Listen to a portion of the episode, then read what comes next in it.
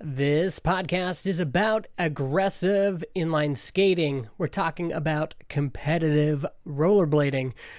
It started out in the 1980s, but really got popular in the 90s, especially once it was a major feature of the X Games.